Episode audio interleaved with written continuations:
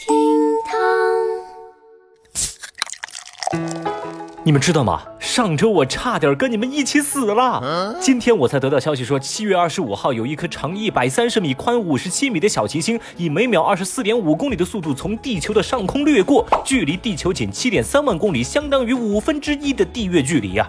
这颗名为二零一九 OK 的天体，在飞临地球的前一天才被天文学家发现。如果当时这个小行星撞到了地球，那恐怕您听到的真的是天堂微博爆料。还好没撞上，它叫二零一九 OK。如果撞上了，我估计这行星啊就叫二零一九 K O 了。所以说啊，患难见真情。但凡是听了七月二十五号那天的厅堂微博报的朋友，我不管你是粉是黑是路人，以后啊，咱都是一起经历过生死的好朋友了。太厉害啦！今日份厅堂微博报，赶紧给你送上来。微博一百九十三万人关注，乔碧罗称直播露脸是策划。这两天，斗鱼主播乔碧罗殿下直播翻车、露脸变大妈，在微博上是闹得沸沸扬扬。不曾想，在风波之后的第一次直播当中，这位乔碧罗殿下呀，粉丝数是暴涨，跻身一线女主播的行列。也就在当天的直播当中，她表示，此前这个意外露出这个事件呢，其实是有推手在精心策划，他们一块儿搞的一出炒作营销。在他个人的鱼吧当中啊，他说这次推广费花二十八万。现在他已经开始承接声卡广告，包括美颜相机的广告。而他直播间的人气从之前的五万人，现在暴涨到了六十万粉。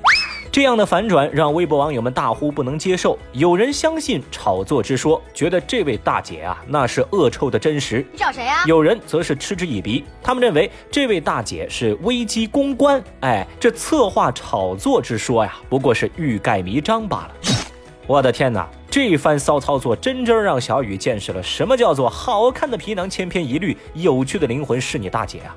哎，等等啊，这事儿他是在承认自己长得丑，故意露脸炒作，以后继续走谐星路线，还是说这大姐是在否认自己丑，所谓露脸就是炒作，以后啊他还搞这美萝莉的人设呢？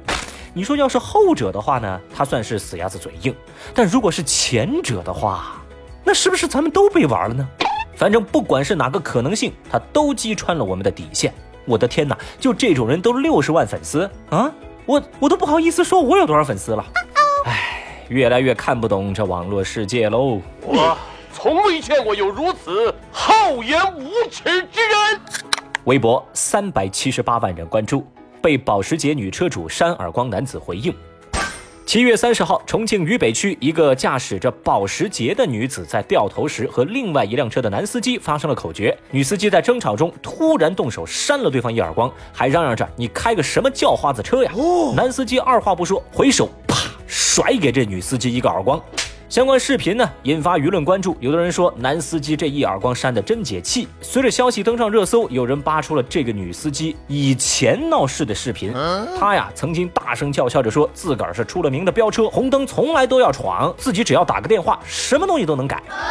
后来重庆警方通报说，女子未按规定掉头被罚款两百元，驾车戴帽、穿高跟鞋等妨碍安全行车的行为扣两分，罚款五十元。简单来说就是这女的后来扣了两分，然后呢又罚了她二百五，而发生纠纷的双方就此也达成了调解协议，目前两个人已经和解。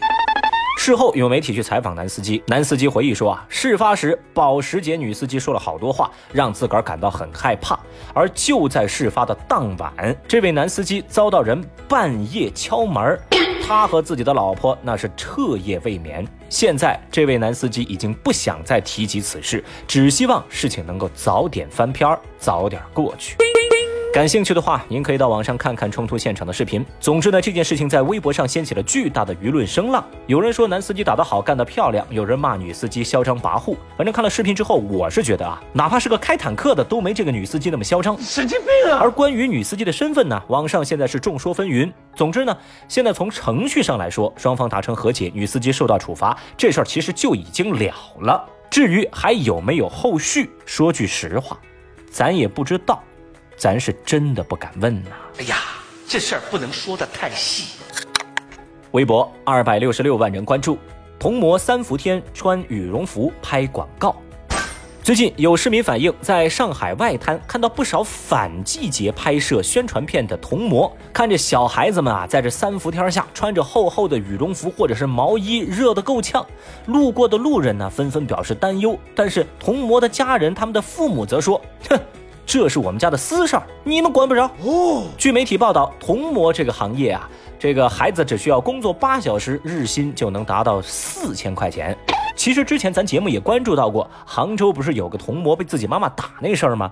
当时啊，就引起了官方的高度关注。杭州在五月份就出台了我国首个童模保护机制，在那份文件当中就要求童模活动不能够利用不满十周岁的未成年人，不能够让儿童穿戴不符合年龄、有违公序良俗的服饰等。反正呢，看到上海街头这个现象呢，微博上是骂声一片。有人在总结说，在童模行业的语境之下，家长成了孩子的经纪人，而孩子则成了被驱使的明星和摇钱树。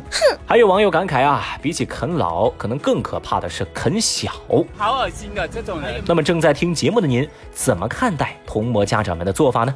节目下方评论区一块来聊聊吧。反正小雨我是始终觉得啊，爹妈不是饲养员，家庭不是马戏团，眼睛只看钱就吃早要完，放开那些小孩，让我来。